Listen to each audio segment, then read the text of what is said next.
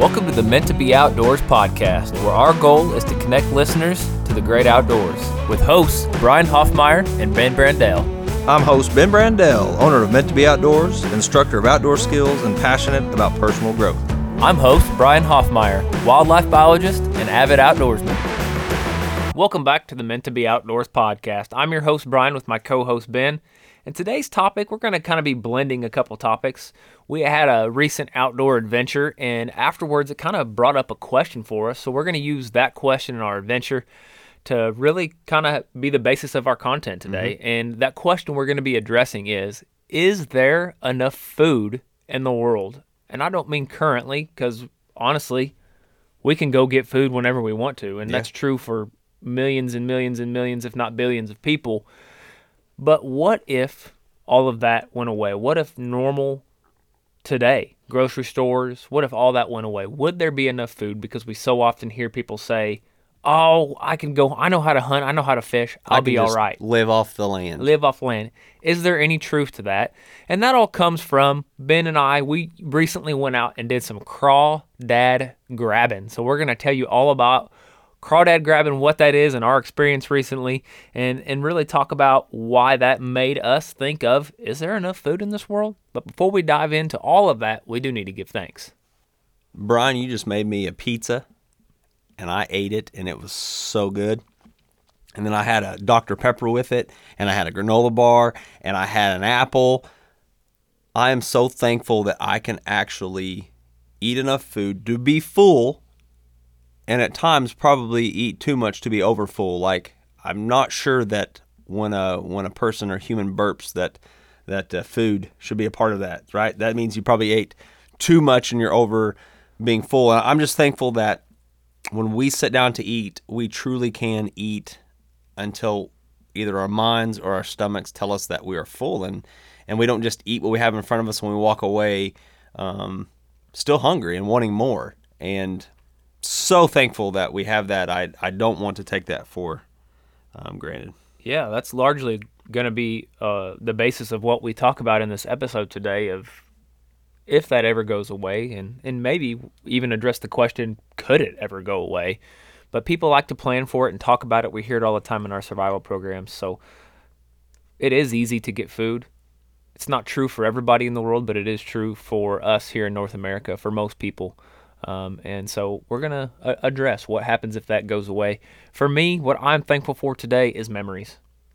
And memories are so valuable. And I'm so thankful that God didn't make us to where we just have experiences and then we go on to the next one.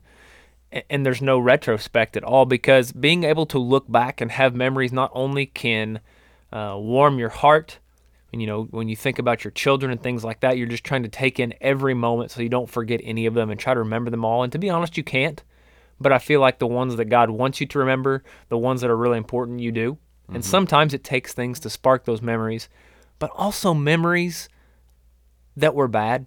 When bad things happen or mistakes that you made, those can make us avoid those things in the future, but not only us, those are things that we can pass on. For example, mistakes we made growing up, if we remember them and we learn how we conquered them and got better from them, those are lessons that we can teach to our children and help them to avoid making those same mistakes. Memories are so valuable.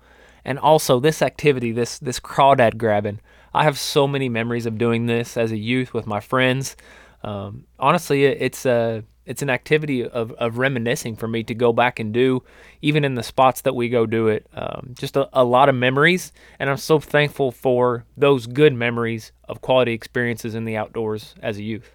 Yeah, and I get where you're coming from in the memories. I'd, I'd probably add in there too that you don't have to start over every time. You know, because you had been before and the memories you have from grabbing crawdads, you're able when you go back the next time to take the same things you need to do something similar to have that s- same success and you're not having to completely restart every single time. Yeah, you can even yeah, you can build on it. You can be better the next time. You right. you can because of memories of how it went, you can build upon it and make your experiences better.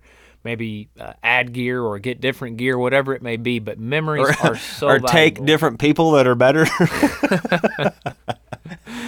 No, Um, no. It was a great experience. We can't wait to share it all with you. But before we really get into that, let's address this question if the modern world came crashing down as we know it, would there be enough food? And would there be enough fishing and hunting and foraging to support the nearly 8 billion people that are on this planet today? Well, you started off earlier by saying that there are areas in the world that don't have enough food. Why why is that? the areas that don't have enough food don't have access to the modern things like we have. They don't have grocery stores. And then in turn, they don't have sustainable things like agriculture. They don't have cattle herds. They don't have gardens. And largely that could be because of the environment. It could be because they don't have access to seed to even grow anything. They may live in a place that never even rains. So there is our example. When you say that everything can collapse, be gone, boom, done, it means that we have lost all of those that you're talking about. And so we already have examples that are happening today that we see that there are areas that don't have the agriculture, the gardens, they're not doing those things. They are struggling to not only get enough food to survive, just to get enough to to even eat uh, a meal a week. I mean, it's so limiting, and that's where this question comes from. Is is if we didn't have men and women out large quantities growing, whether it be livestock, whether it be those plants, could we actually go out and, and feed our families with what's around us? And obviously, this is all hypothetical. Uh, I, my guess would be yes for a short time. I don't know what that time would be month, two month, maybe something like a year. Who knows? Mm-hmm. And a lot of that would be because we live in a fairly fertile place. We have some skills that maybe other people don't have as as far as hunting and fishing and, knowledge. and guarding Yeah, the knowledge uh, of and, it. and, and foraging and all that. But at some point, there are going to be enough people doing that in the same area that I think it would run out. I don't think that our resources are renewable enough for the people that we have. And the reason that I say that is because the farming, the large market commercial farming that you talk about, actually increased what's called the carrying capacity of our earth. That's what allow has allowed us to get to this large, nearly 8 billion population of people that we have today. Without modern farming, without modern transportation and moving food thousands of miles in airplanes and in trucks and on ships, we wouldn't be able to support the amount of people that we do support today. We are even moving into things saying, hey, we don't quite have enough farmland. We now know how to grow vegetables and feed families with just water. Right. Wow. Inside buildings. Inside of a building. Right, Right. exactly. Now, I, when we started talking about this and, and thinking about this, I do believe that you and I, Brian, could take our families, and, and I think that we could survive off of the land. Um, and I think it's longer than a few months. I, I think it could be in, as long as we would want it to. But the moment that we start adding more people to our clan or our community, that's when the challenges occur. Like when you look at wilderness survival, when you're by yourself or there's a, a few people, it is so doable. And, and what I mean is, let's go back all the way to Old Testament. In Old Testament times, God gave the Israelites manna to eat for 40 years. And so God was providing them food nonstop, which is cool, but that's because there were so many people. When you look at John the Baptist in the New Testament, he survived on, it literally states that he survived on locusts and honey. And you can just see the difference right there. When you have so many people to take care of, there isn't enough food in that area. You called it the carrying capacity. I mean, we fit into that as humans. We fit into what is around us. And when we have a few people, I truly believe that there is enough food. However, when you get into the masses, there's not. Here's another example. In the New Testament, you have two two times that Jesus fed thousands and thousands of people. One time was 5,000. Well, 5,000 men minus the women and children. So it's much more than 5,000. So thousands and thousands Yeah. and thousands, right? He did not. It does not state, let me say it this way. The Bible doesn't say that he brought 5,000 fish or more to feed. He multiplied the scraps. He he multiplied a few fish. Yeah, the few fish that they had. the few fish. He multiplied them. So Jesus, our God, didn't even go harvest the animals. He made more for that group of people. You know, whereas you and I were in the mindset of we've got to go out and hunt and harvest. We'd have to to feed that many people, you and I would have to go harvest that many animals to feed those families. That's not realistic. You know, like even in the Old Testament, God's sending manna down from heaven. We don't. I don't even know what food that is. It's God's food, but God wasn't just making food appear for the Israelites in the wilderness. Like He was giving it to them. And I just see that like we as a society are so blessed in how God has allowed us to just agriculture alone and and and the blessings that are poured out because when that's done I truly don't believe that as many people as there are we have enough food for all of us Right. it's not there it won't be there Well, speaking of blessings, think about where we live.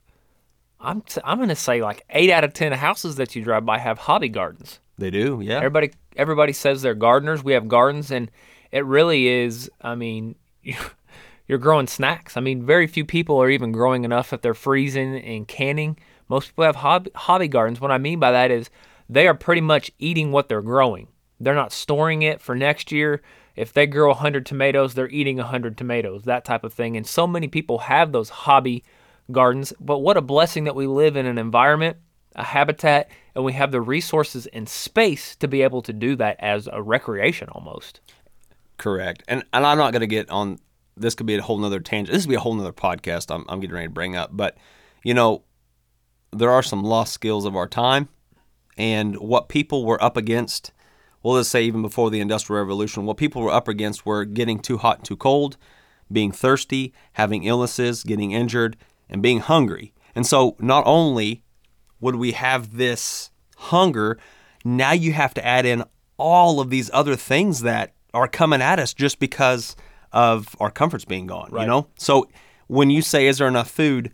No, plus I believe you'd be adding so many more challenges to the table than just the hunger. Well, just thinking from a caloric into intake, you know, a, a family of four, each person's going to average 1,500 to 2,000 calories just to maintain the body weight that they have. That they have, yeah. Just to maintain the energy and the body weight that they have, not to be working towards starvation. Mm-hmm.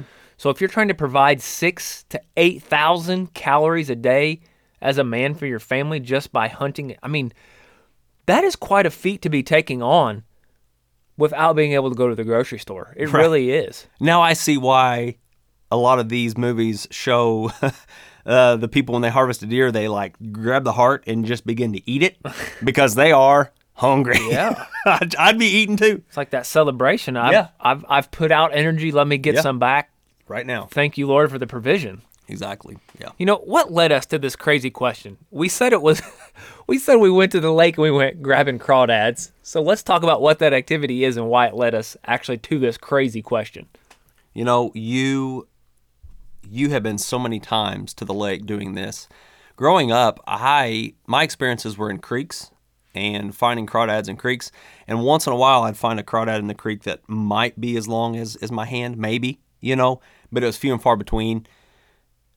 You, on the other hand, have spent a lot of time in the lake, and not only are you find, finding crawdads the size of your hand, you've found how what was one of the biggest you've I, I found uh, a few that were a foot long, 12 inches long, you know, dang near a, a, a lobster. lobster. Yeah. That's huge.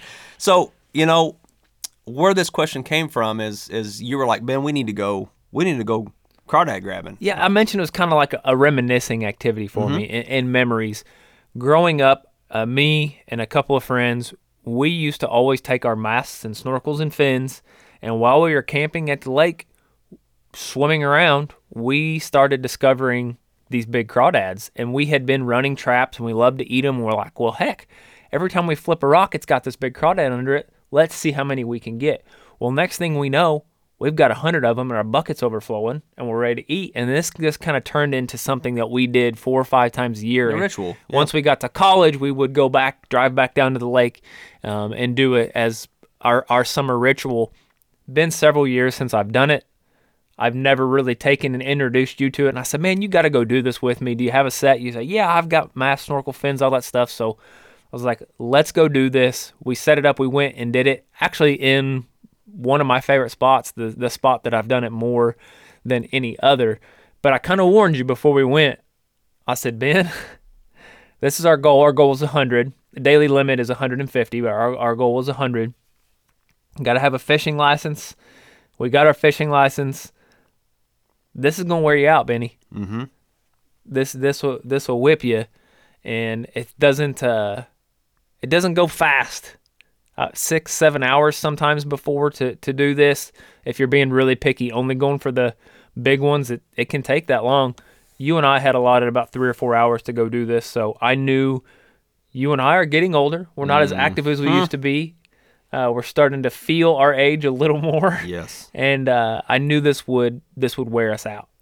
You know, swimming does for me. It always has. However, swimming is different than what we were doing because we were holding our breath a lot, you know, and that's something that that man you need to practice uh, when you're going to spend time under the water. If you're out of shape, you cannot stay down under the water very long. Like I had a hard time holding my breath, and I think that's what that got me more than than anything. However, when we were done, I was gassed. I had my, I had my left leg was cramping really good, uh, and my uh, Quadricep.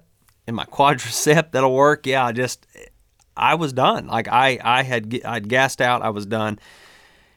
And you have to remember, no matter if it's a wilderness survival situation or today modern living, there are two things that we're constantly losing. First is everyone says time. Uh, for me, it's light. You know, it's in a, in a situation that's survival. You only have the sun to rely on. Once it gets dark, you really need to shut it down. The other thing is energy, and you're constantly burning that energy. And that's what we did. Like we were using our entire bodies for this activity, for this task. And so when we got done, I was drained, I was exhausted, and I'm here to tell you that we ate them, but I wasn't full. and and I thought as much time and energy as we spent on this, is that even something I would do in a survival situation for my family? Because w- w- was the the risk worth the reward? Well, you made the comment as we were eating them, man, this is really good.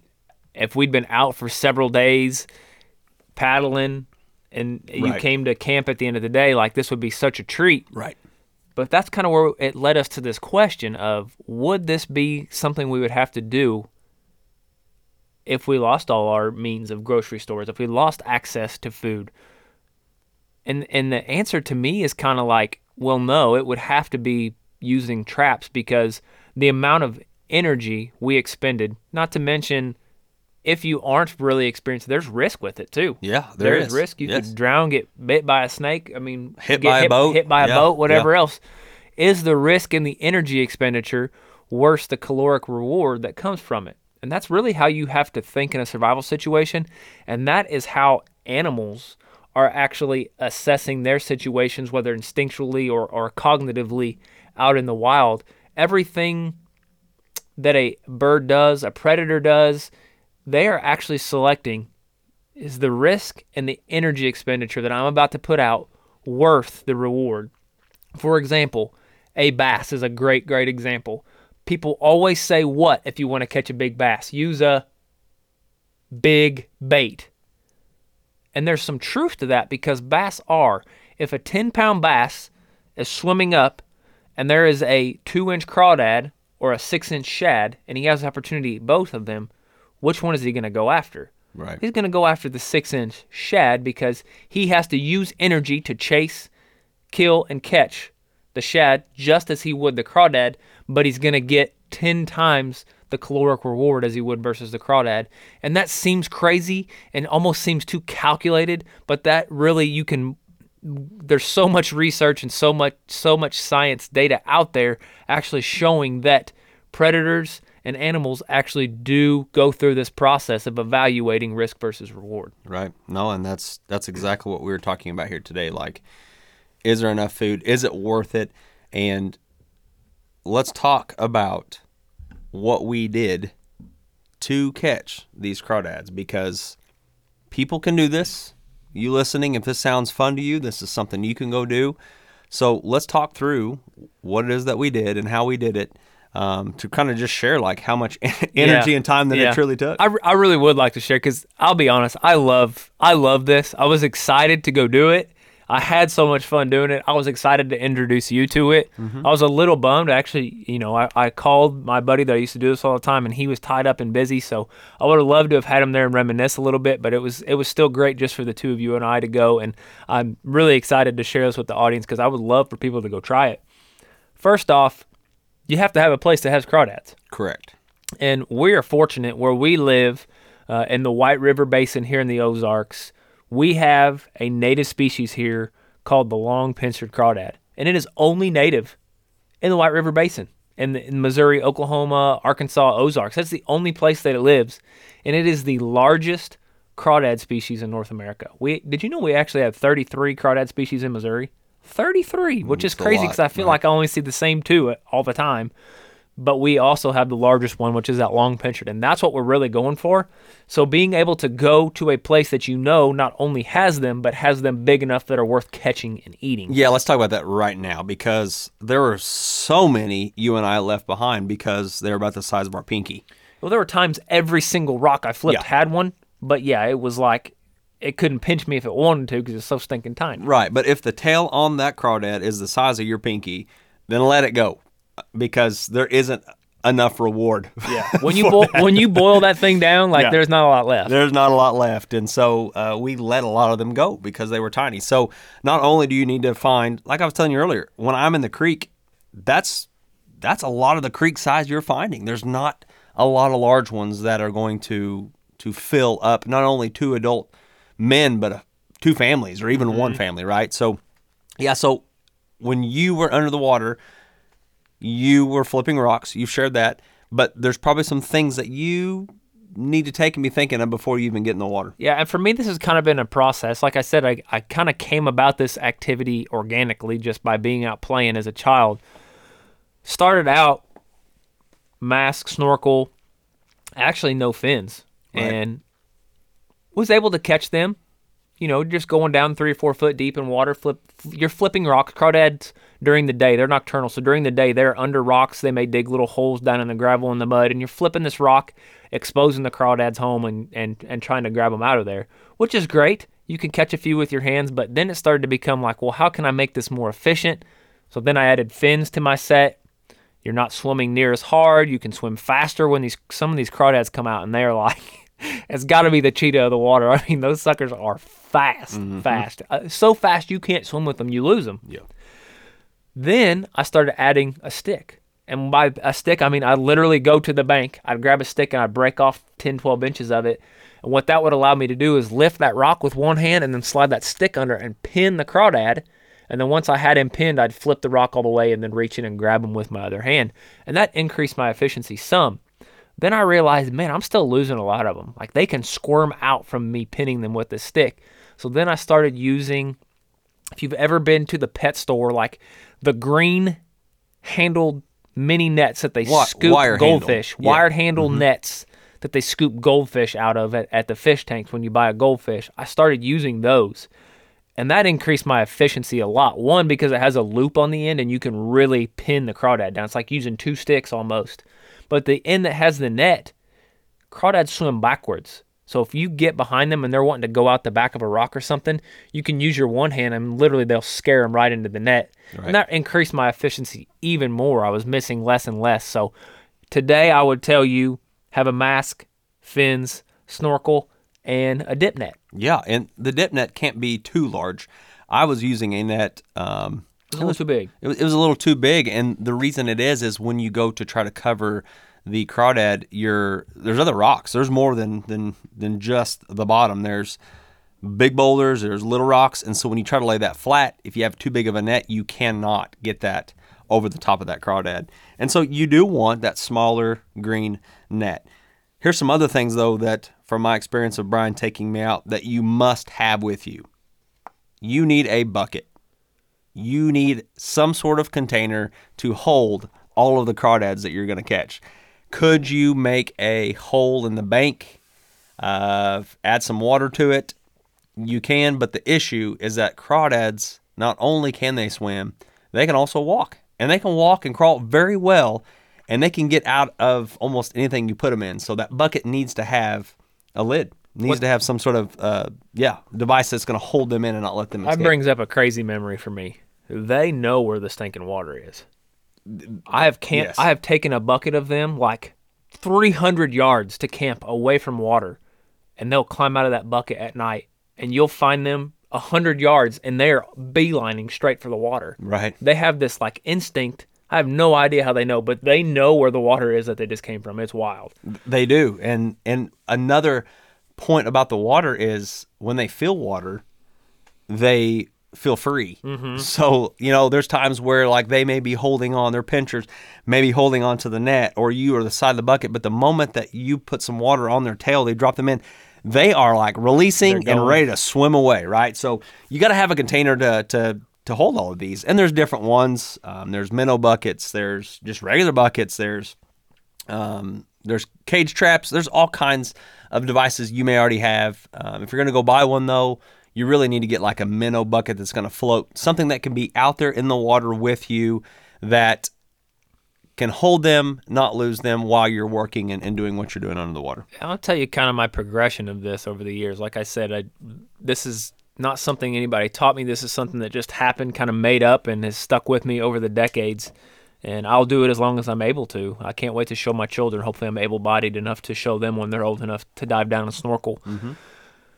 Started out when we'd catch them, we'd literally walk, swim out, walk up on the bank, and throw them in a bucket like you're talking about. And then we got to thinking, like, man, it'd be nice to just come up. Sometimes you're 20, 30, 40 yards off the bank, depending on how, how fast the, the water drops. It'd be nice to just come up and throw them in something and not have to swim and walk all the way to the bank, especially when you're in fins and you're walking backwards on chunk rock. And so what I found was the old galvanized minnow buckets, and they literally they have an insert that goes down inside it. So you have your regular galvanized bucket, and then inside them is an insert, and around the top of that insert is styrofoam. So it's the insert of the minnow bucket actually floats. You can take it out, and it floats. And we started taking that with us, and I was tying a rock to a rope that was tied to it and just anchoring it off near the area that we were going. And that was great, but what started happening was because it was anchored, waves would roll in or it'd come off the rock and it would beat my bucket up and my lid would pop open and I'd lose half of my catch. So then started taking like a, basically a fishing inner tube out, anchoring the inner tube and tying the minnow bucket to that. Worked really good, but this time when you and I went, we got more toys. Yeah. So we took my kayak Right. threw my kayak anchor out. And what was really cool about that is we could put everything in the kayak. We could put our cooler, our GoPro cameras, our cell phones, our keys from our truck. We could put all our stuff that we needed in our kayak. And as we were moving, we just grabbed the anchor rope and pulled it with us. Plus, from a safety standpoint, we had uh, flotation devices inside the kayak. If something were to happen to one of us, one of us could get the flotation device. If you got tired, instead of having to make your way to the bank, you could just go to the kayak and hang on for a minute. Yeah, and and two other safety reasons is if you get an emergency situation, it is faster to get up in the kayak and paddle back than it is to swim. Uh, we tested that. We actually tried that. And two is is that in an area where you're going, especially if it's at a lake like we're talking about, there are a lot of other people recreating and using that waterway. And so boats, you have your propellers. If you're under the water, you want those people to know you're there and having a, a, a boat, especially a kayak, you know, uh, having we had an orange life jacket up there, something that people can see that that you're around Yeah. that keeps you more safe. if this is something you're going to do a lot, you may even go as far as buying a dive flag Right. and having a dive flag out while you're swimming. We don't do that because we are staying like I'll say 12 feet, like five to 12 feet is about where we're doing this most of the time. Um, used to go a lot deeper, but I don't quite have that in the old lungs and legs anymore. So that's kind of where we focused. But the kayak is a great safety thing. Just letting people know, hey, there are people out here. They're spending most of their time underwater, but there are people in this area. Be safe. Yes, yeah. And so now that you have your mass snorkel fins, you know, you got to have that container to keep them in. Something that's going to float, you know, uh, could be a paddleboard, could be your kayak, uh, could be an inner tube, you Yeah. know, whatever works for you on that safety and, and to help keep all your stuff there with you. Think of it as a home base. Of uh, when you come up out of the water, you've got something that can save you if you're cramped. If you come up and your legs cramping, to hold on to a place to put your stuff, a place to keep your catch. Mm-hmm. You, you you need a home base really just for safety, convenience, and efficiency. I Right. guess would be those words. Now, here's three more things that I took with me that I'm glad I did. And the first one is water. You got to have water. Take water with you.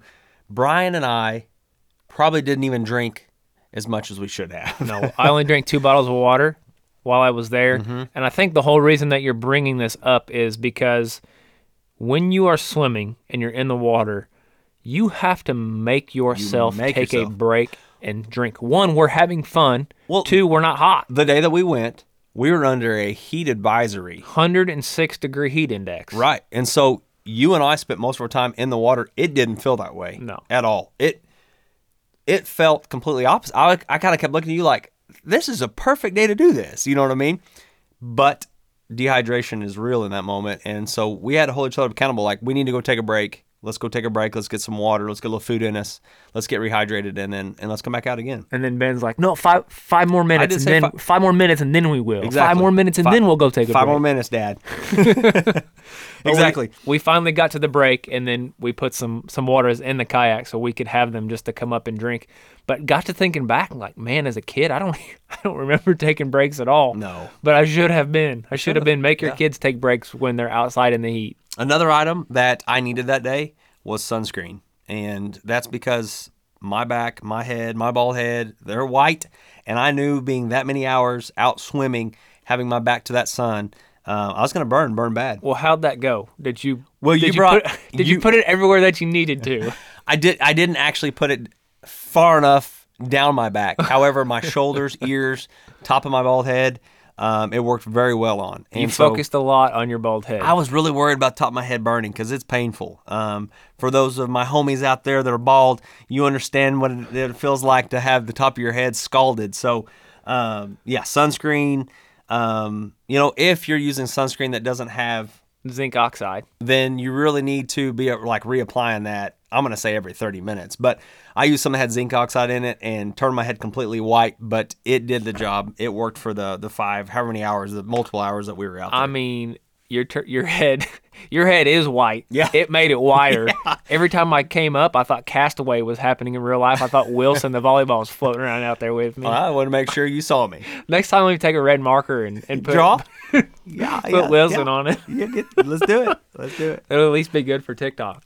Here's one more thing that I took with me that that um, I've started adding. I used to use shaving cream and realized that that just doesn't work for me. But the mask that I own, um, I have several masks and they fog up. And, and I used to spit. I'd take my spit, spit in the mask, rinse it out, and sometimes that would work. But over the over the years, I've found that there are products out there that work. Someone told me shaving cream. I've been trying that for a while. It doesn't work. I bought what's called cat crap, and it isn't crap from a cat.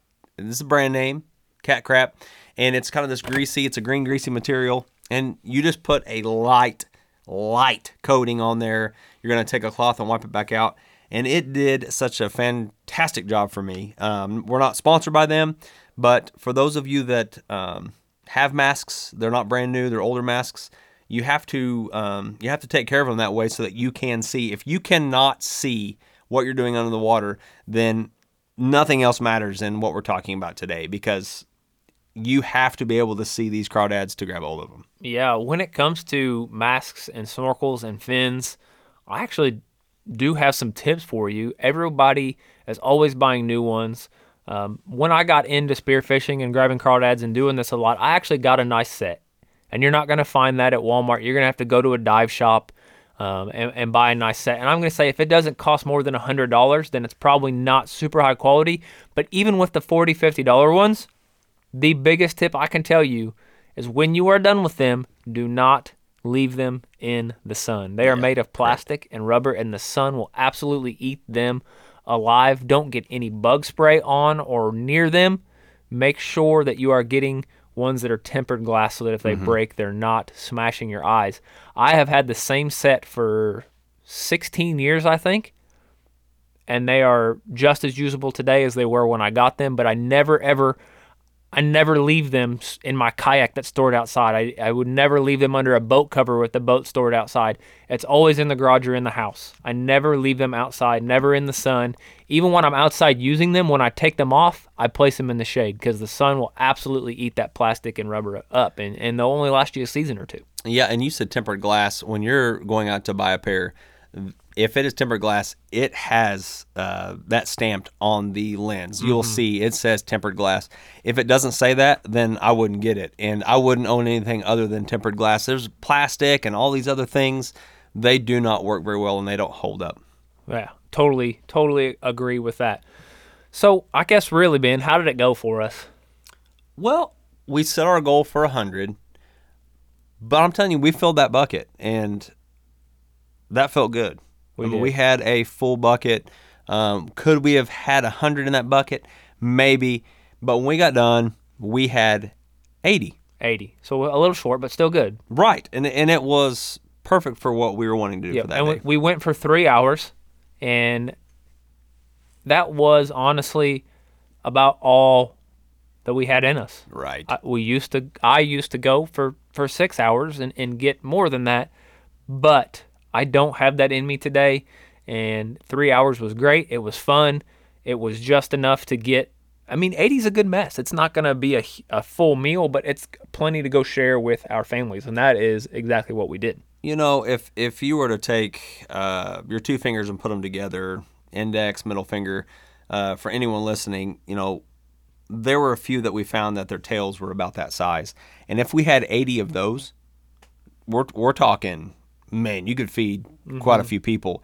You know, I think the majority of the ones that we caught were probably going to be the uh, about the size of maybe an expo marker, like the width of that expo marker, maybe a tad bigger on some of them, but they they weren't just huge crawdads. Yeah, and typically you are trying to find those those bigger ones. There were some obstacles that we hit. For me, one, I couldn't dive as deep as I used to. I couldn't. The water clarity in the spot that we were was not as clear as it used to be a decade ago. There was more silt on the bottom than I ever ever remember doing this. And you kept asking me, "Well, what what do you think's caused it?" And my only answer is there are so many more people and so much more commercial development, resorts and docks and houses. There's so much more things, human impact happening to that lake. Uh, I, I could only attest it to that. Fortunately, it's not so bad that we can't still go enjoy and do the activity, but it was different, Ben. I'm telling you, it was much more difficult. The silt was inches thick. When you flipped the rock, there was oftentimes you could see the antenna of that crawdad, but you could not see it. You couldn't tell the size of it, where it was going, because it was so so silty. It was just a a, a cloud, a brown cloud under the water. Right. No, and it was, and you know, we actually found uh, as we kind of went towards the point, um, there was a little bit. We'll just call it a current. It was just a real light uh, movement of water kind of coming through, and so you had to be strategic. If you would lift your rock towards that point where that current's kind of coming at you, it would help push a little bit of that debris, you know, kind of away. But if you lifted it at you and it's coming at your face, you lost all visual. You you couldn't see. You were in a cloud, Right. and and so you would lose lose that crawdad. But it was fun. We got to come home and, and share it with our families. Uh, check out our social media. We had some videos up there of, of our kids taking the bites and the faces that they made when they ate the crawdads. But they had so stinking much fun helping us with the actual process of, of cleaning these crawdads, of of deveining them, of boiling them.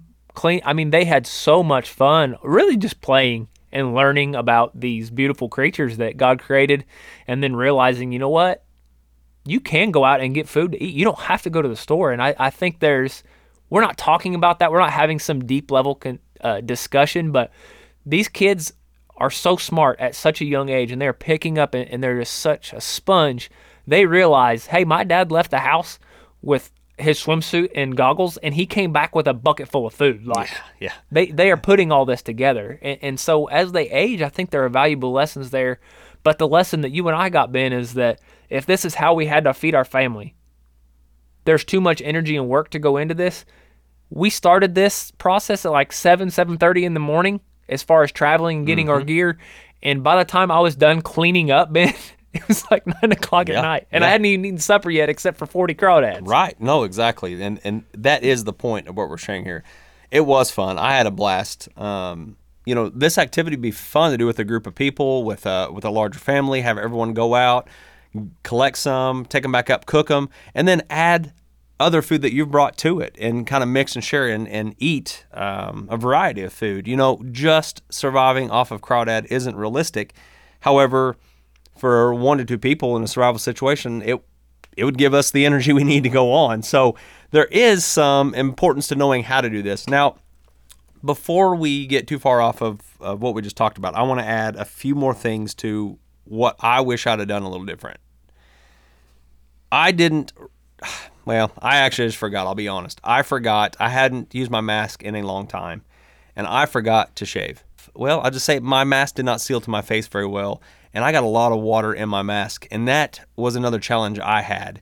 Um, I really wish I would have shaved. If I'd have shaved, it would have got that seal. My mask would have worked perfectly. So, if you have a mustache, even if you have a beard, you really need to anywhere your mask is going to be touched on your face shave that off and you will have such a better time because once water gets in your mask it really limits what you can see.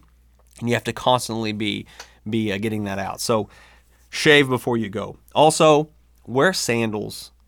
Um, we took fins. Those fins are what we wear in the water but it was nice to have a water shoe something that we could take when we took those fins off that we could still walk around on the water's edge on the bank especially as we were moving the kayak kind of to and from so wear the wear the correct um, footing, and then I just want to remind people: take water. Don't forget your water. Take snacks. Take those things that that can keep you in the right energy level, the right sugar levels that you need, so you can continue to do this because this is awesome and fun and rewarding. But it will wear you out. It is a challenge. Um, it's not for the faint of heart, and I think that's probably why not a lot of people do it. Right. Yeah. Yeah, and it's so funny you say not a lot of people do it. My entire life doing this, and even when we are out there, like what, there are people around, and they are constantly staring at you like, "What the heck are these people doing?"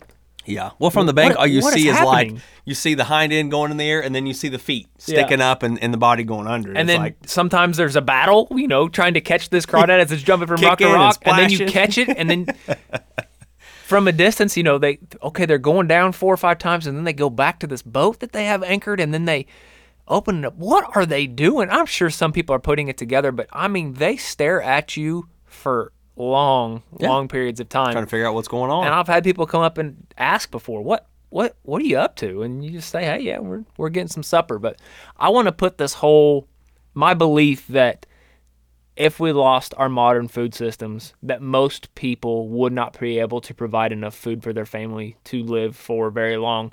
That is truly what I believe. And the reason I'm putting that out there is because I hear time and time again talking to neighbors, friends, at our survival classes, some of the people in our programs, people making comments to Ben and I because of what we do for a living. Oh, glad to know you, or yeah, with what I know and what you know, we'll be good when all this happens. And people are starting to talk this way because of things that are happening in the mm-hmm. world. Mm-hmm. But it's unless I know them really well, I don't come out and say this. But this is the podcast. This is the place to say these hard conversations and what we believe is truth. But again, just my opinion most people will not be able to provide for themselves if we lose modern food. And I want to put that in perspective. We went to grab crawdads for three hours. We got 80 crawdads between two men. We ate them all. Do you know how many calories that crawdad tail that you eat provides for your body? Take a take a guess. uh, one crawdad the size of an expo marker, I'm gonna say fifty-five calories. Each crawdad tail that you eat provides your body with two calories. Two. So you and I split about 80. Our kids had a few. We'll, we'll say you and I each had 30. Right. We had 60 calories. Do you know a moderate pace swim how many calories you burn an hour? Well, as uh, as as out of shape and as heavy as I've gotten, I'm gonna say, uh, well, actually, I don't know. What is it? Five to 800. 500 to 800 Wow. calories per hour swimming. Mm-hmm. We went for three hours. So mm. we burned somewhere between 1,500 and 2,400 calories, and we took in 60. Right. Right. No, that's You are not going to sustain yourself or anyone else for very long at that. And that is going to be true for so much that you have to go do. Even if it's growing 10 tomatoes on a plant, well, how much effort did you put in making sure that that plant was planted, groomed, bugs were picked off of it, it was watered every day, then you pick, then you like how much effort is actually going into what you're getting out of this? Yeah, but Brian, we can we can get real here. Where you and I live, if you're talking about the scenario where we have a huge collapse, you aren't going to be we aren't going to drive to the lake to do this. Like you're you're probably not going to leave this area even, very far. Even if we were, so are another thousand people now because they need food. Well, but what, what I'm saying is we'd have to move there. Mm-hmm. Like you're taking your family now and traveling, and you're going to live there. You're not going to live in the the outskirts of the subdivision anymore. You Right. know, like you're going to go where you possibly can find some food, or you're going to stay put, and you're never going to have crawdad. and everybody else is moving there too. Right now, we're the, right now we're the weirdos that are out diving for crawdads. Well, there'd be other people doing it too. As Yeah. soon as they saw us doing it and coming up with food, well, when we went back the next day, there'd be more groups of people, and now you've got this competition. Plus yourself, whatever resources that you go rely on now, killing a deer or two a year for your freezer. Well, now you're having to kill one a month for your family, and so are everybody else. There, I just don't believe our Earth, our planet, can support without modern food systems. We can't support the people that are there. I agree. I'd add in also that um, in a survival situation, you and I and our families, we could we could live off of crawdads, but we would maximize our energy and we would use traps. Um, Mm. Yeah, using you'd have to traps move to passive. bait- yeah, Yeah. yeah, and and allowing the traps to work. Um, that would be the most successful way, and it would be rewarding. I mean, our calorie intake um, would go up because we're not burning much energy. We're going and doing something else. Maybe we're going out and uh, hunting for deer, whatever that is. So um, that would be the best way to to do this. Would be to use traps instead of snorkeling and swimming down. However, if you've never done this, you really need to try it. Yeah. Even if Let- it's only in four or five feet of water. Well, let's let's move to present, out of the hypothetical and into present times. Let's go. People should go do this. They should. Families should go do this and try this because there's more than just grabbing crawdads. Like the spot we picked to put our stuff on the bank, the you know big sycamore tree reaching out, casting shade. Find a creek, a river, a lake, whatever it is. Take your family and go hang out there. This was a public Army Corps of Engineers campground. Pay your cheap four dollar a day pass to get in there and take your family out there because there's other things you can do besides just that, right? There is so much, and, and it does. It depends on the location you're going to. Where we were at, you know, the area itself, not even talking about the water, has so much to offer for families and kids, which is awesome. But then going into the lake, there are swim areas. Um, there are people that made their own swim areas. They took their own floats, and and now they have lily pads you can play out on.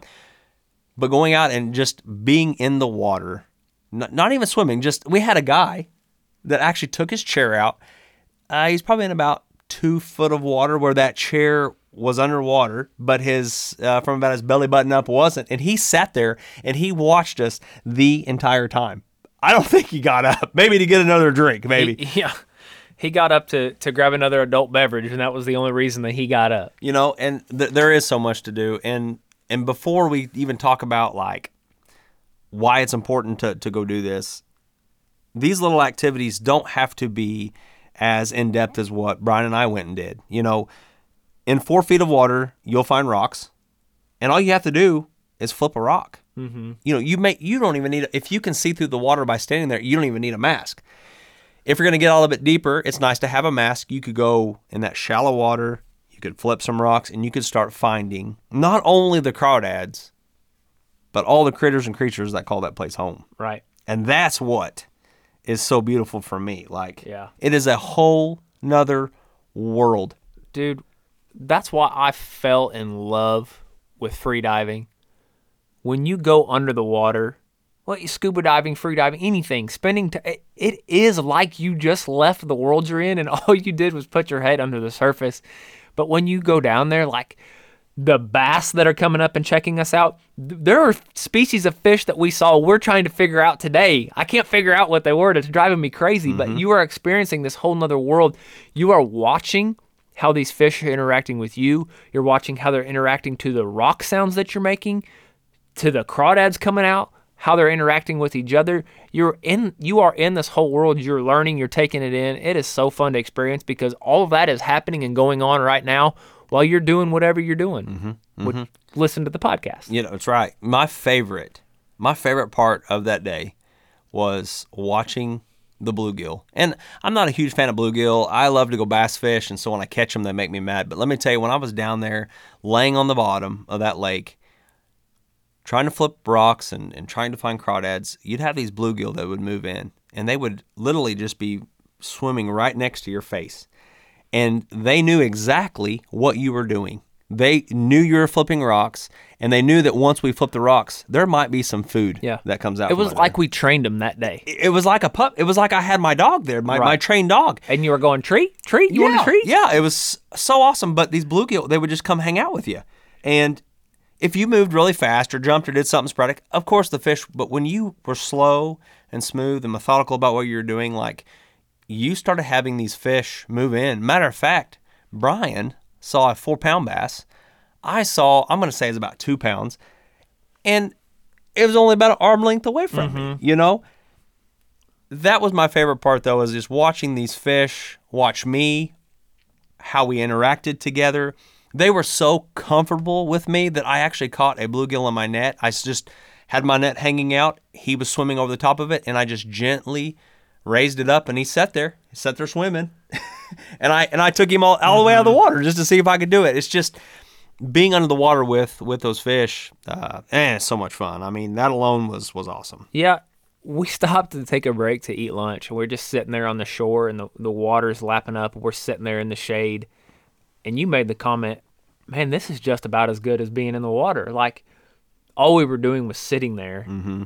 And that's why I think it's so important for people to go out and, spend time outdoors around bodies of water, in particular, is what we're talking about in this episode.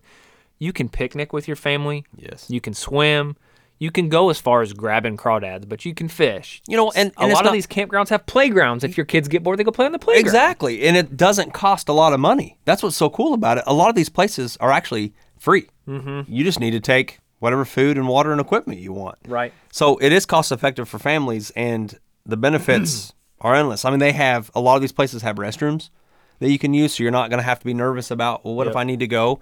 Um, Yeah, don't don't overlook campgrounds as a place just to go recreate for the day. Right. They'll let you in to do that. Right. You don't have to be camping there. You can go recreate for the day. They they have parks and some of them have sand volleyball courts and basketball courts, but you can play in the water. The lake is right there. The the river is right there if the campground's on the river. Something that we as a culture are awful at and that God calls us to do is to rest. Mm-hmm. And when you go out there you feel that even though you may be busy swimming or fishing throwing rocks skipping rocks you may be busy having fun you're gaining rest and then to have the freedom of hey i'm not really doing anything important so i can just go sit down on the shore for a second and watch the water lap up on the rocks. I think that's the rest that god's talking about. Mm-hmm. Resting in Him, resting in what He has created, and those moments when we're not working, those moments when we're not cooking supper, those moments when we're not trying to please someone, but we're just out in creation, enjoying the things that He has made and, and enjoying yourself because He made you too. So get out and have some of those restful moments. And if your eyes feel heavy, close them and take a nap. Oh, you're making me want to do that right now.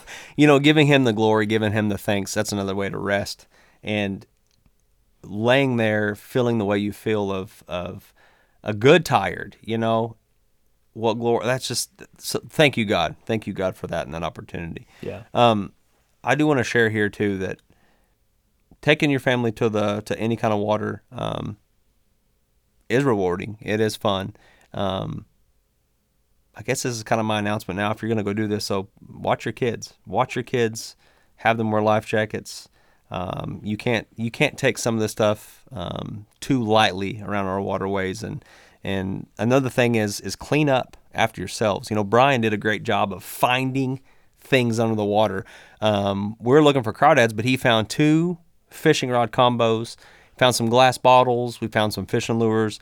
You know, throw those up on the bank when you're done. Throw them all in a trash bag. Take them home and throw them away. You know, clean it, clean your areas up. Leave it better than you found it. No, I didn't throw them away. I brought that fishing rod home for your son. Well, I guess spoiler alert, I threw it away, right? I got rid of it. Thanks though. That Yeah, was real nice yeah, of yeah. you. Thanks, appreciate it. All covered in moss and, and unfunctional. He didn't think it was funny as I thought it was. yeah, he didn't. There's there's so many benefits, Ben. You're getting exercise, whether it be hiking around the shore, Mm-hmm. swimming. You're getting exercise while you're out there doing this. You're you're you're getting entertainment that may be different from the iPad, the TV, the books. Something that is engaging your mind and your body in a different way. There's so much to be learned just by interaction, interacting and experiencing nature. Mm-hmm. You you cannot devalue only not only for yourself but your children. I mean, please get them out there, and it doesn't have to be some structured grand idea. Just let them go be out there.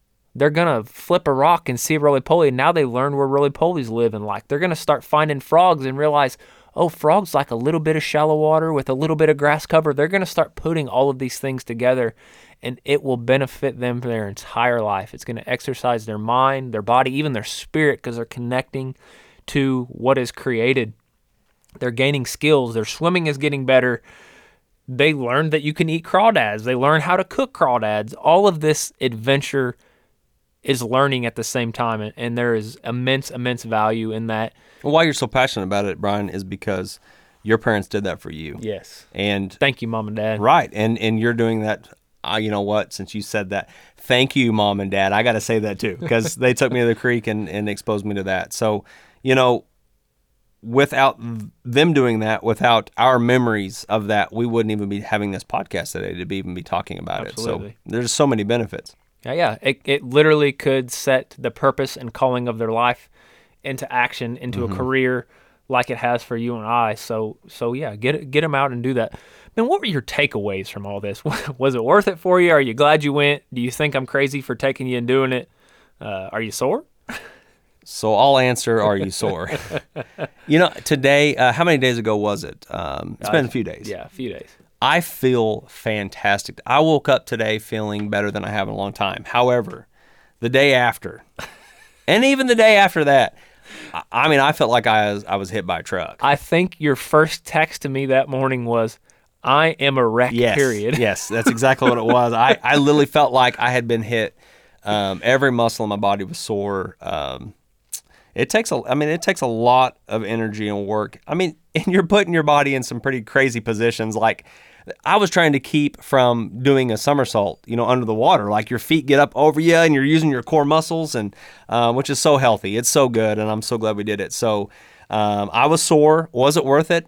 Yeah, absolutely. I had a blast. I'm, I can't wait for my son to be able to um, swim.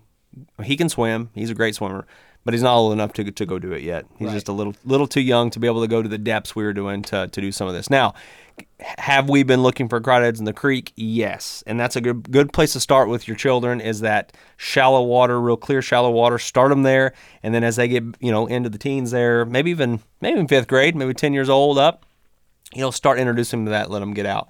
Um, would I do it again? Yeah, I'm ready. I'm ready to go. If not, multiple times in a year for sure. Once a year, we've got to plan it. We got to make it happen. Um, you know, for me personally, just kind of wrapping this up and, and coming to where we're at, I, this has been on my heart since we've been talking about this this whole food thing, and this really comes from Psalm 136, verse 25, and it goes, "Who gives food to all flesh? For His mercy endures forever." You know, there may be people in this earth right now struggling um, with getting food. Um, when they do, I truly believe it is from the Father. I believe it's from God. And anytime in any survival situation that we may find ourselves in, the knowledge that we have is from Him, that we've gained, the skills that we have is because He's placed them there. We've practiced and we worked. When we find food, I truly believe it's because of Him. It's it's put there by Him. It's from Him. It's of Him. Um, and so, at the end of the day, if if there is ever a time um, when you need food, even if it gets into this crazy uh, scenario that we've talked about today, you may not ever feel full again like you you do in this modern time. But God will give you the food that you need when you need it. And if not, then he's calling you home. And so I don't want people to be in fear, um, to be worried about the food. Um, if he's not calling you home, then he's going to provide. You have to be trustworthy enough to to be aware and and be ready to do the work. You know, it may take you more calories than than it is to get the food, but you're not only probably getting that food for yourself, you're probably getting it to support the people that are around you, and there are benefits and rewards to that as well. So, in the meantime, how I think we can give praise and, and glorify Him while we have access to food, if you're blessed to have that. When you sit down as a Christian and you pray for your meal, one, pray for every meal. Two, don't do it as a ritual. Do it as true praise. Do it as, you know what? I did choose this and I didn't have to work too hard for it and it's really stinking good. mm-hmm. Thank you, Lord. Thank you for this meal before me. Thank you for the people that you get to sit around and share it with and do that with a sincere heart, not just as a ritual or something that you do each time. Do it out of sincerity and praise for God the Father that gave it to you. This whole experience was a blessing from having bodies that were able enough to go do it, having the time to go do it, still having the gear to go do it, and then being able to find them and come and share them with our family. That was honestly the best part. Our kids didn't go with us. They were uh, had one in school. They were all out doing their their different things, but we brought our families together, our wives and our children, and we shared. We shared the experience of cleaning them and cooking them and eating them and that was the most special thing. Those are the memories that I talked about in the beginning that I'm so thankful for. We took pictures, we took video, and and those are things that I will hold on to to make sure that I make those memories something that sticks in my mind. And that's what I want all of you to do listening. It can be difficult to carve out the time and to put in the effort to plan even a day adventure, but please do it. You will not regret it there is just so many benefits to spending time in the outdoors with the people that you know and love. We just beg that you carve out the time to do that. If crawdad grabbing isn't it, then just go down to the park and spend some time at the park. It doesn't have to be crawdad grabbing. That's just an adventure that we went on recently that we wanted to share with you. If you have questions for us, maybe about masks, snorkels, or, or the particular nets that we're using, please reach out to us. M2B Outdoors at gmail.com is a great way to email us. You can reach out on Facebook or Instagram, just direct message us on there. Follow on Facebook, Instagram, and TikTok as well. We'll be putting videos up of our experience, some of the crawdads and our kids out having fun, getting pinched, crying every once in a while. That is kind of makes for a little bit of an adventure when you're putting toddlers in the mix. But we are just so thankful that you listened today. Hit the automatic download and subscribe button on whatever platform. If you have an extra minute, please leave us a review. That helps us rank up the charts so other people can find our podcast. That is it for this episode of the Meant to Be Outdoors podcast. We'll be back next week with a brand new episode, but between now and that time, we hope that you remember that you are meant to be outdoors. Thank you for listening to the Meant to Be Outdoors podcast, hosted by Brian Hoffmeyer and Ben Brandell. Please help us by subscribing. Also, follow along on TikTok, Instagram, and Facebook.